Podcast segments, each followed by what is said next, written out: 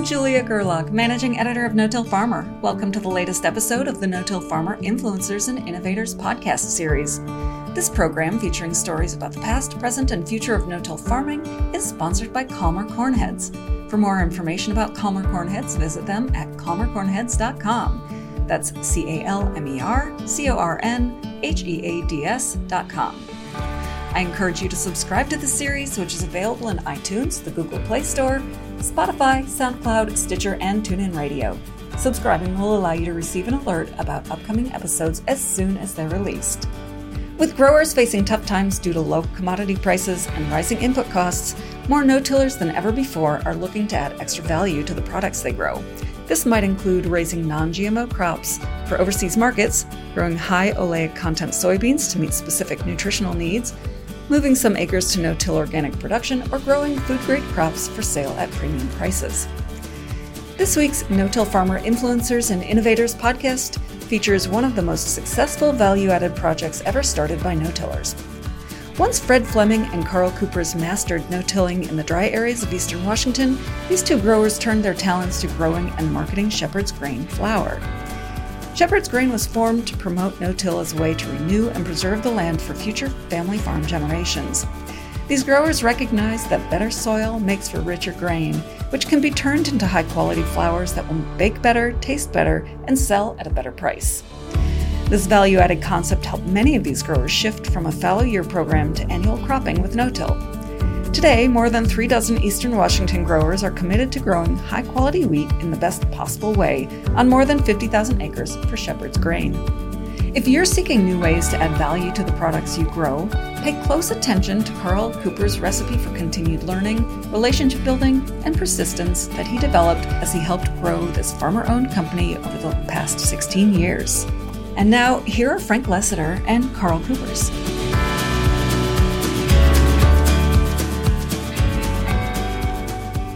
One of the reasons I wanted to talk to you because you know times are hard in agriculture. Our no-tillers are real innovators. They're looking for more value-added ideas, and I think you've probably got the most successful value-added idea of anybody in the country. So that's what I wanted to talk to you about. Now I want you to go ahead and explain Shepherd's Grain for, for our listeners. I appreciate your your statement, and and we really didn't know. I mean, in a sense, but we just knew that we wanted something different. I be, I converted this.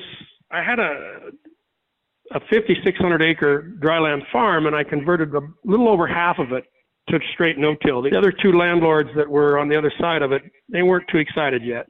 Mm-hmm. But I did convert this one portion uh, into a complete no-till, uh, and at that time, annual crop and diversified production system.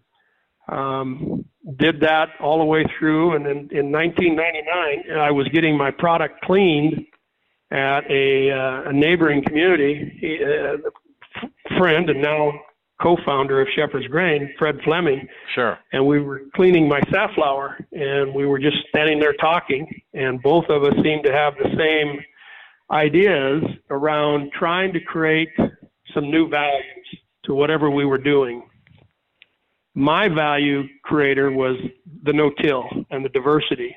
Mm-hmm. And he was trying to create the same thing just through grain by stepping outside of the commodity game.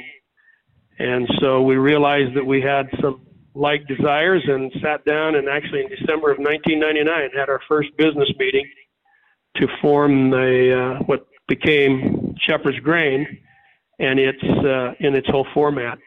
Right. Um, of course, the first thing, Fred had to change to a no-till system, and uh, he did so over the next three, two to three years.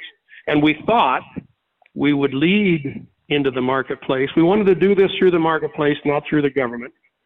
So it was all based around marketing, and we thought we would lead with a diversity. Mm-hmm. And so we actually made up some small packs of sunflowers and safflower and buckwheat and some different things, and we went to Portland, Oregon, which at the time and still is probably one of the nation's leading uh, innovators in in food and, sure. and sourcing of food and all that. And uh, so we were very lucky that we lived in the proximity to Portland that we did, about 350 miles. Mm-hmm. We took these down to a grocery outlet, down our store down there that we had seen as being one that portrayed some of the ideas and ideals that we thought were important coming from no-till. Well, they basically said no. And the reason they did, and they were right, we had no history of raising these type of crops, and so to for them to make that pledge to buy something that had no history of the, in the Northwest of raising, they were right.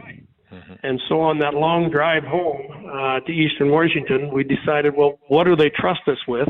And knew that they trusted us to raise wheat.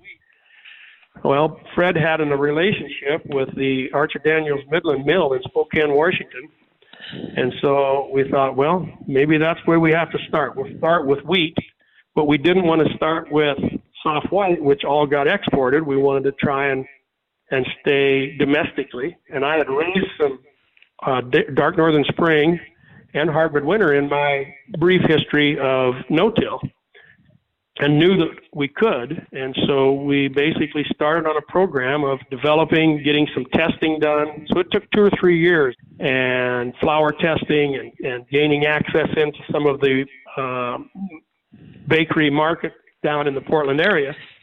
And uh, in 2003, we basically made a our first sale to a pizza outlet in, in Portland, Oregon, called Hot Lips Pizza Mm-hmm. And that's where it began. And so uh, our 16 year history of that has still been primarily flour, baking flour.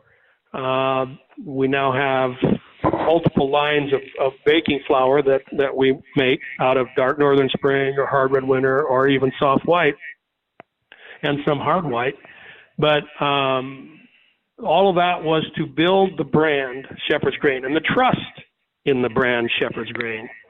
And we've certainly achieved that now to where we're, we're doing a flax program and we can start adding now these more diverse crops that weren't normally raised in our area and they trust us. They take it on right away. The marketplace mm-hmm. immediately Good. says, no problem. You want to sell me flax. I trust you. And the ultimate goal was to to create a marketplace that rewarded not just the no-till but the diversity. Right. So talking about flax, flax pretty much was a North Dakota crop, if I'm right, sure. and, and totally new sure. to you people. How, were growers interested in getting into flax? Yeah, yeah, well, yeah, because we also have a relationship with some growers up in in Lethbridge, Alberta. Okay. Uh, they're doing a durum product that, and, and then being milled into uh, uh, semolina and they basically have said they, if they had to pay somebody, they would to raise flax because it has had so much positive impact in their rotations. Mm-hmm. And so um, our growers have been more than willing to, and they've seen some pretty positive results already.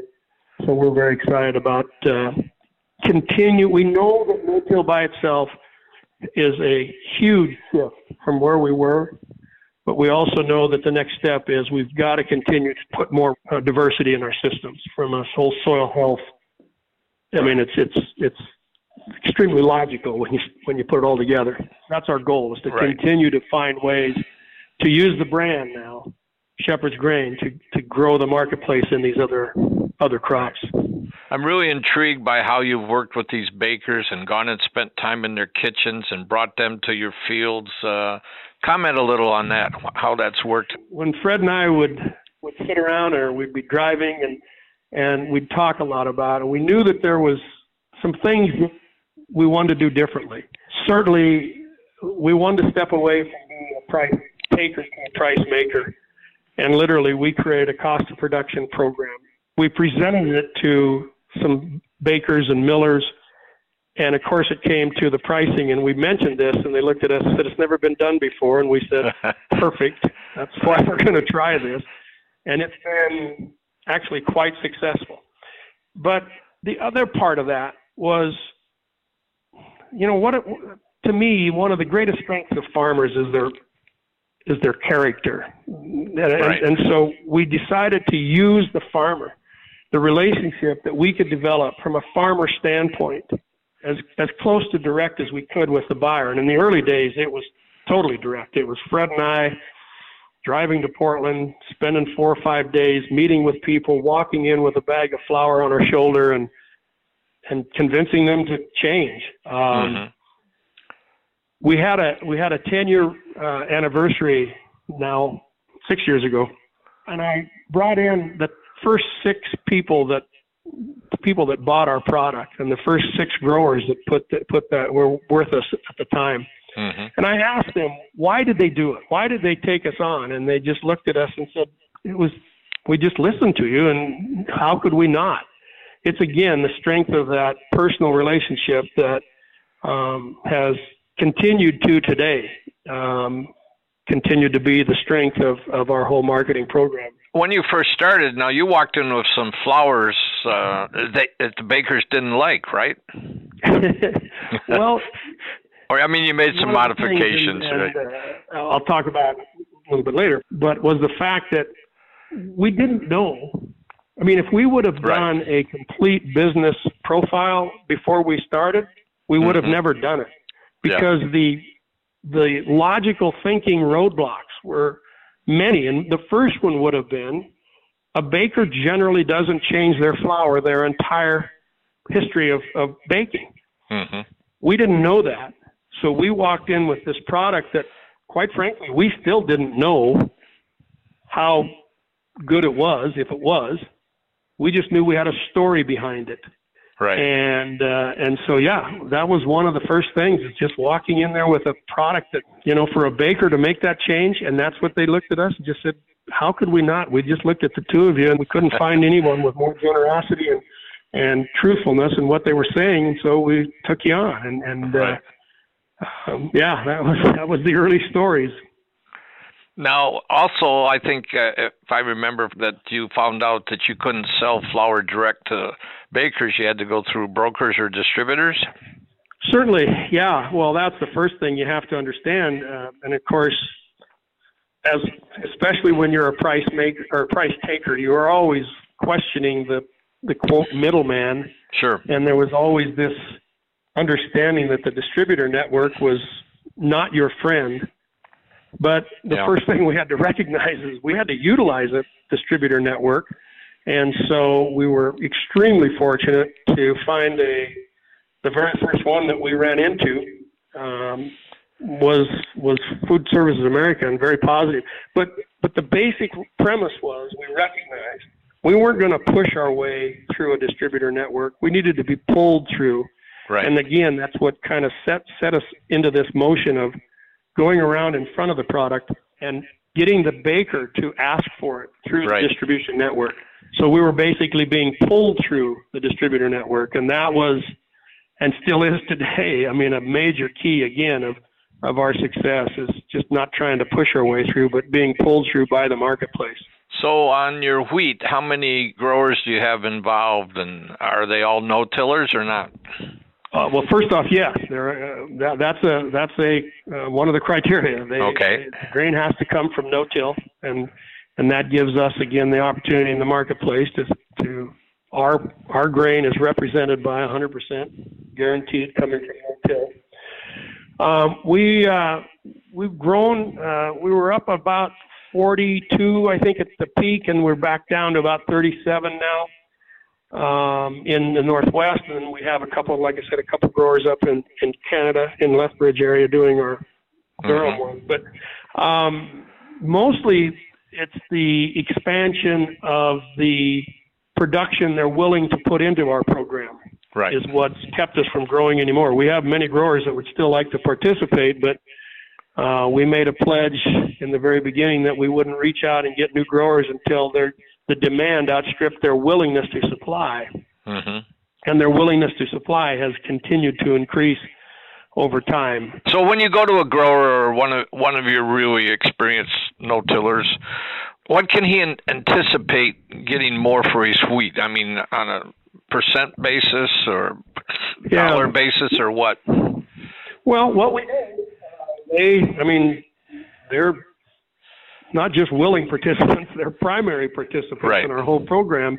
And uh, each year, um, they fill out a cost of production. Uh, it's a pro- cost of production program that was developed by uh, uh, Dr. Herb Hinman out of Washington State University, the most extensive one he ever developed. Yeah. And so we do this cost of production. We bring those together, we uh, average them out, and that's the cost of production at the farm gate uh, for all of our producers. and uh, they know that uh, prior to even planting any spring grain. The fall grain is in, but the spring okay. grain is having been planted. They already know what they're going to receive for it, and um, so within that cost of production is an extremely sustainable cost and price, and um, that's so that's they know in advance what they're going to get paid for on their wheat, and then we we sit down with them and and uh, we analyze our market needs and uh, create uh, contracts with them to go forward into that next crop year.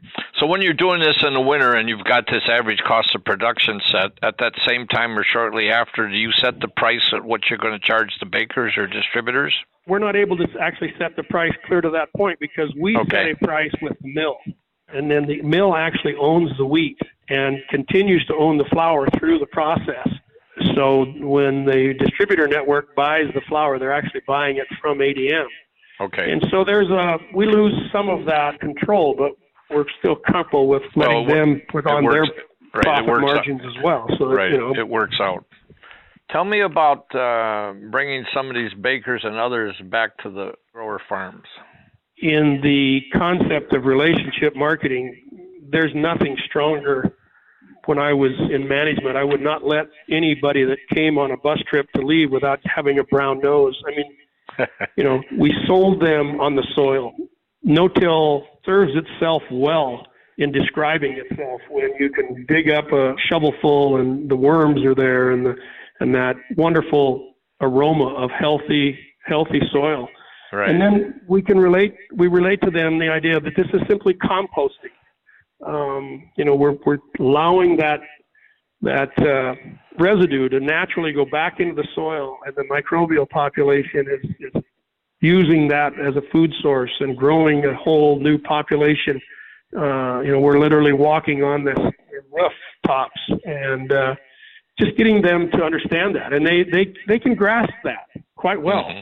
Yeah. And uh, we literally have, in, in the 16 years, we've lost only one customer that came and then chose not to purchase based mm-hmm. upon those those trips out to the farm. And for some of these people, it can mean a uh, five-hour bus ride each way.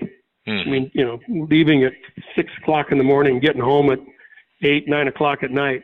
Yeah. Um, just to do that, and uh, we sell those buses out pretty quickly. So yeah, it's been a it's been a real tool in our ability to um, create customers because uh, people within their companies may change, the bakers may change, and that's the first thing they do is have them come to uh, and visit the farm, and then and then they go back with a whole different attitude.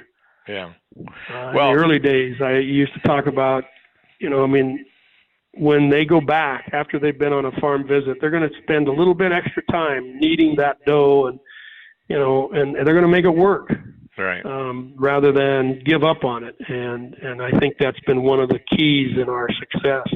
Yeah, just what you were talking about and going along and changing their viewpoints. There's a comment, it's on your website. As Fred says, when you bake with shepherd's grain or support the many institutions who choose us, you become a food activist and a disciple to save the family farm. He picked up on that in the very beginning, and, and I, you know, I'd watch him make those statements, and mm-hmm. yeah, I mean, they've been very impactful. Um, and he's right. I mean, they do truly become an activist for the evolution of, of no-till in the Northwest and, and beyond. And so it's, it's been uh, quite something to see that happen.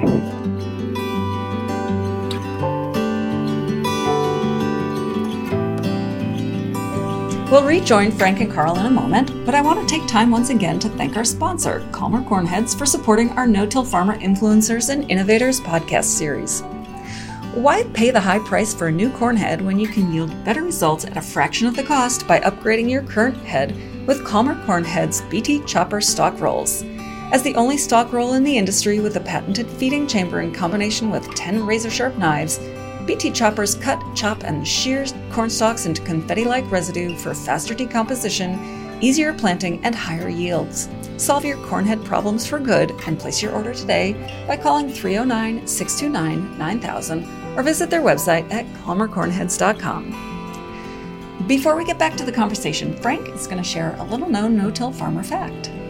When we think of the many benefits of no tilling, we're reminded of the comments made by an Indiana Soil Conservation Service worker back in 1972. At the level of conservation acceptance at that time in his area, he indicated it would take 118 years to control erosion with strip cropping, terraces, and other conservation practices. Or, as he said in 1972, area farmers could switch to no tillage and enjoy the same progress in controlling erosion in just one year's time. And now we'll get back to the conversation with Frank and Karl.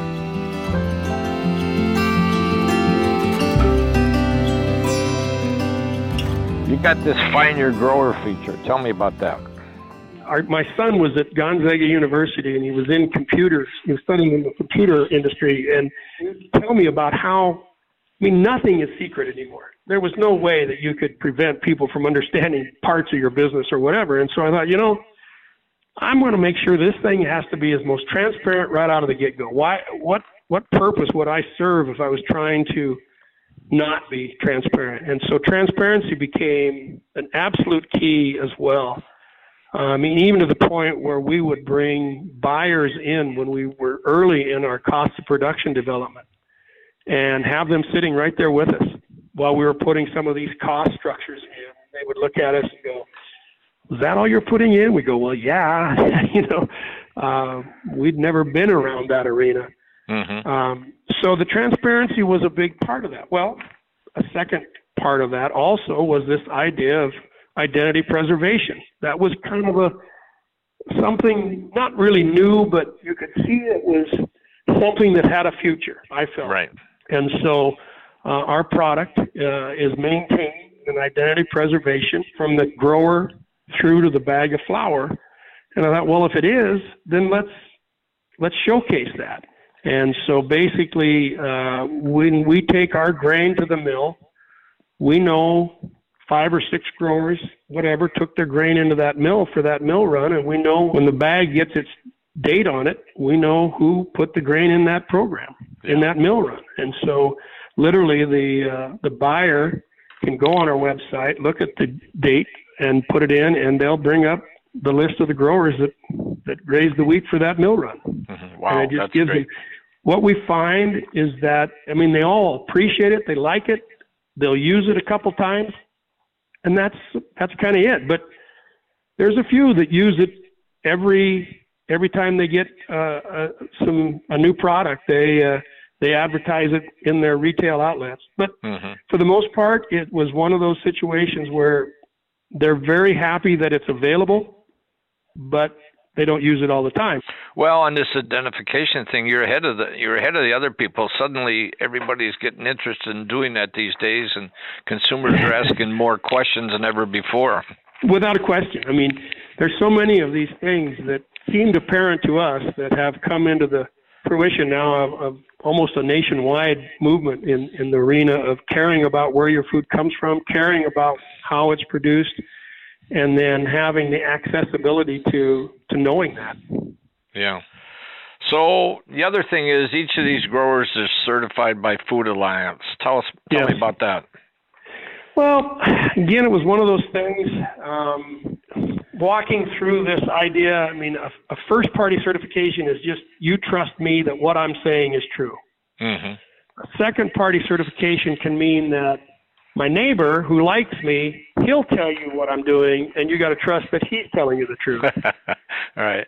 The, the, and I used to used to use the term: the deeper you dig in no-till, literally and figuratively, the better you like it. Yeah. And I thought, okay, I've got this great, great system, and and so I wanted to make sure that that that was supported out there, and so uh, I learned about uh, Food Alliance, which was down in Portland. There was two or three other third-party certifiers, and they had a meeting one time. And I went down and I walked around to each one of them and tried to analyze who would best fit what we were doing and, and our marketplace. And Food Alliance just stood out. And so uh, that was one of the very beginning. We all of our producers had to go through that third party certification program of Food Alliance and continue to today.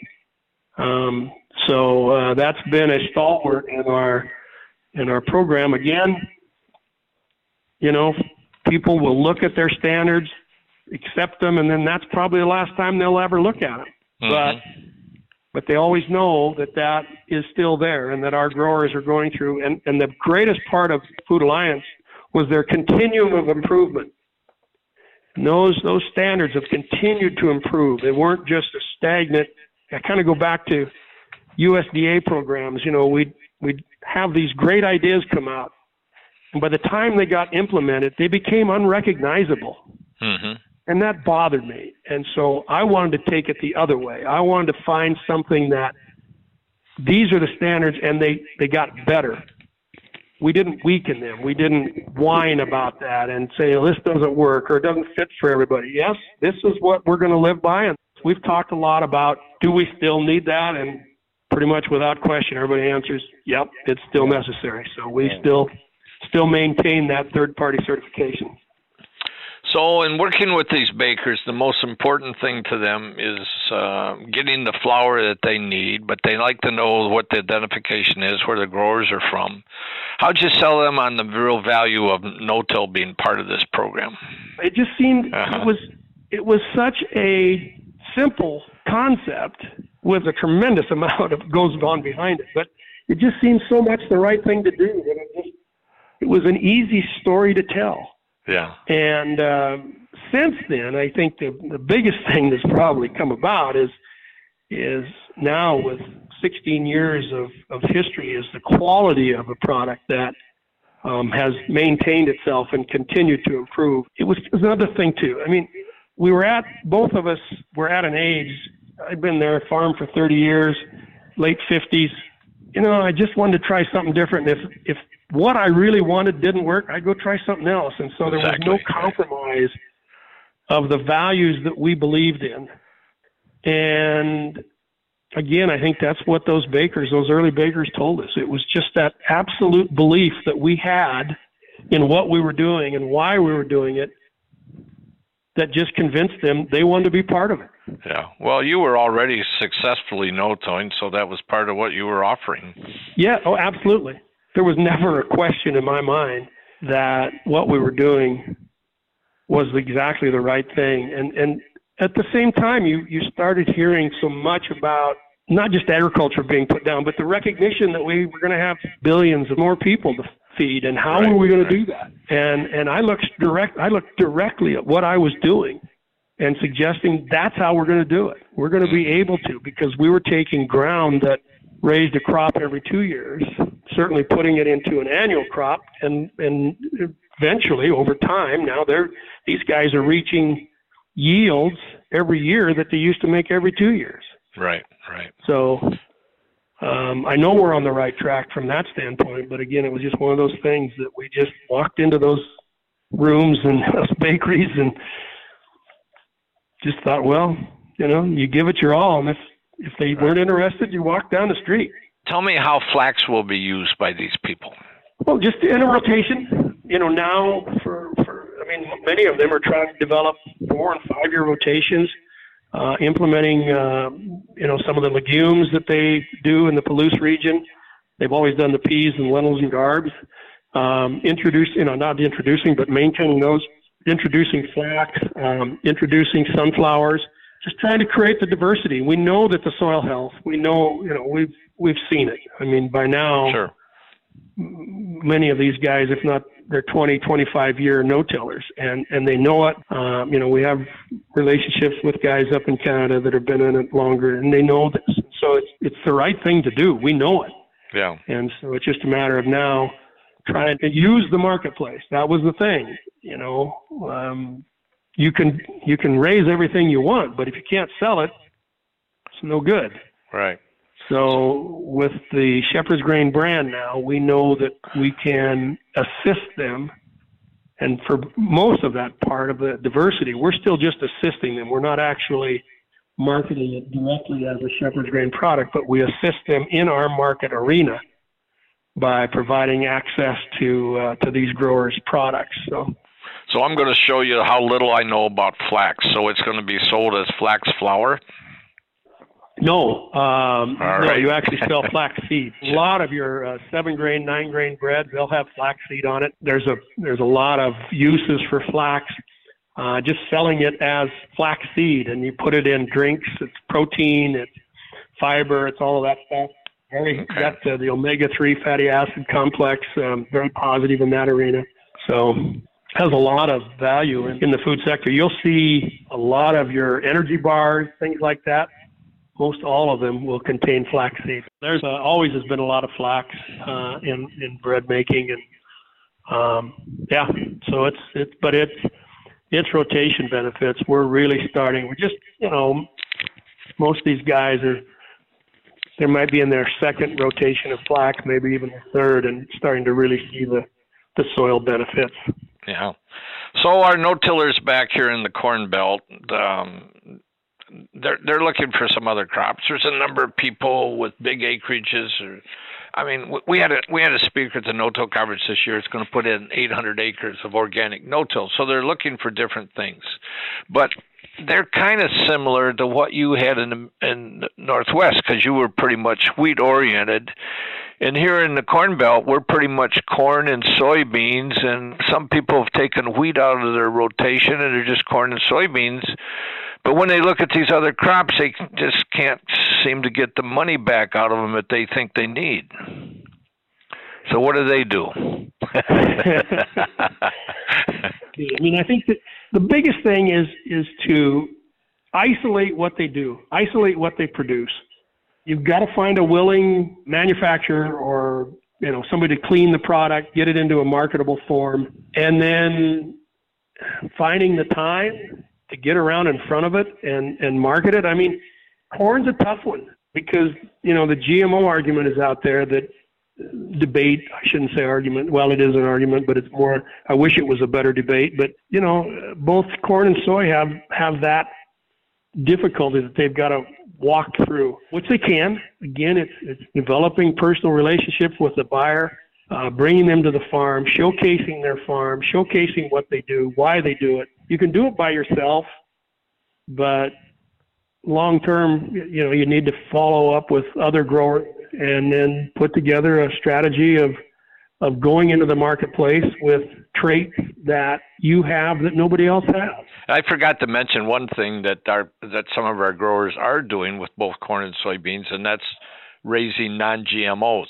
And Sure. and some of these people Sure. have developed a pretty decent market for that. You study what's going on in the marketplace. What are they saying? You know, I mean, you, I mean, literally, we used to just get on the internet and look up bakers in Portland, and and you'd read what they were saying about their customer base or their ideas or goals uh, or values, and you'd go to them if they matched up. If they if their values and your values match up, go talk to them. Yeah. Um, and so that's what you're really doing is finding like partners, and and and that's what you work with. And the, through these relationships, you develop that. Um, certainly, non-GMO obviously is is a, a big player today in the domestic market. yeah. Um, so you know that, and and as you add no-till, you, there's a there's a ton of stuff to talk about from a no-till standpoint. Again, this whole idea that you're li- you know you're creating a living compost right. uh, in your Earth's crust, and and how valuable that is to its future. You know, you really want to talk the word sustainable. That's it. I mean, no-till. eh, Well, I always used to say, well, nature doesn't till. Right. Very good. I mean, nature's been farming forever Right. and pretty successfully. Well, and so that's what yeah. we're trying to come back towards is, is mimicking nature. And unfortunately, there's uh, a few too many billions of people on our surface to to allow us to do it completely naturally. So we we add we add technology, we add synthetic fertilizers, and we add other things judiciously and correctly Right. in order to sustain uh, the food source for the people we have. Well, we talk about today, we talk about soil health, we talk about sustainability, diversification, cover crops, no-till. My gosh, our no-tillers have been doing that since we started No-Till Farmer in 1972. We had an article in the first issue of No-Till Farmer on cover crops. Sure. So are you going to be able to expand beyond the Pacific Northwest? Uh, certainly, Fred wanted to do that from the get-go, and I used to tell him because he was he was handling the logistics and the grower base and everything else, and I was trying to to manage the company and do this the marketing side. And I just right. said, Fred, we've got so much to do here. I don't have the bandwidth to go beyond this.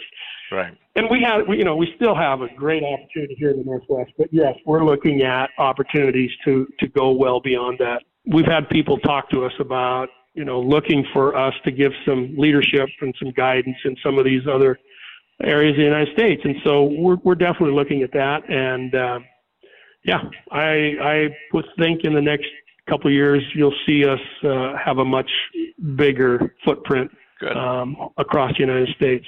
So anybody who's interested in value added needs to read your book. Tell me the title and where we could someone could get it. Well, thank you for that. The title of the book is Too Dumb to Fail, Too Smart to Quit. The story of Shepherd's Grain.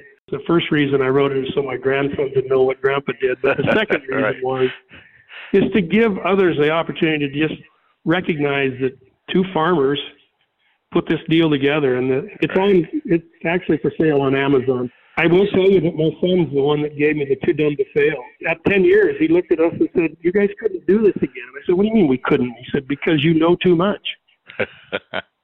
but I mean, it was the simplicity of our belief and the simplicity of our values that turned out to be the positive opportunity in the marketplace. Right. And so, and again, they were these values, and of course, the no-till gave us that absolute core of the value base that we were projecting. Yeah. And there just there wasn't another way. And so, uh, as I was writing the book, I had a couple young ladies helping me, and they were the ones that said, "Well, okay, you were too dumb to fail, but actually, you were too smart to quit." Yeah, and, and so that became the the title. It is, it is a great story, and, and when you're living it, you just live it. I mean, you just put on blinders and keep going, and people would pat you on the back, and you'd say, "Well, thank you, but I got to go to work." Yeah. And so it hasn't been until I stepped away from the management and looked back to recognize what we had done and what we had created. And we're very proud of it. And uh, but more importantly, I wanted to uh, write this book to give other people the same opportunity to recognize that your head might get your forehead might get a little sore by bumping into some of the walls, but you just you go through to the other side. Just go well. Yeah. People We've, would tell us we couldn't do certain things. We couldn't have that many distributors, or we couldn't do this, and we'd look at them right. and go, "Well, we are, and we're not going back." You know, right. so we just keep going. Your listeners, to anybody that would be interested, it's not a long read. and It's a good read, and I think it gives them, especially those that are looking to do something similar. It's a pretty good road roadmap. Yep. I got my wife to buy me a copy for Christmas, and when I opened it, I sat down on Christmas Day and read the whole thing. So it's an easy, yeah. quick, quick read, and it's well written. What have I missed from getting from you in this conversation? We should talk uh, about. Not really much. Um, okay. Yeah, I I'm excited about our future, uh, especially based around the research that we're working on to uh, to take a, a really good look at no-till wheat. There's something different. This soil is producing something different, and um, I think we're we're honing in on what it is and, and why it is, uh, and, and we're we're we're anxiously awaiting going through the testing procedures and, and all that we need to do to do that. Um, and certainly the marketplace, gosh, 16 years ago, if Portland Portland wasn't as close as it was, I we would have struggled.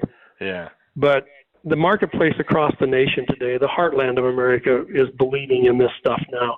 Yep. So um, I think today it's its accessibility is is much better. You don't need a Portland, Oregon. I think you have the municipalities, the urban centers that people care about where their food comes from, cares about how it's produced, and and and again, it's the strength of using the, the farmer yeah. as the leading attribute.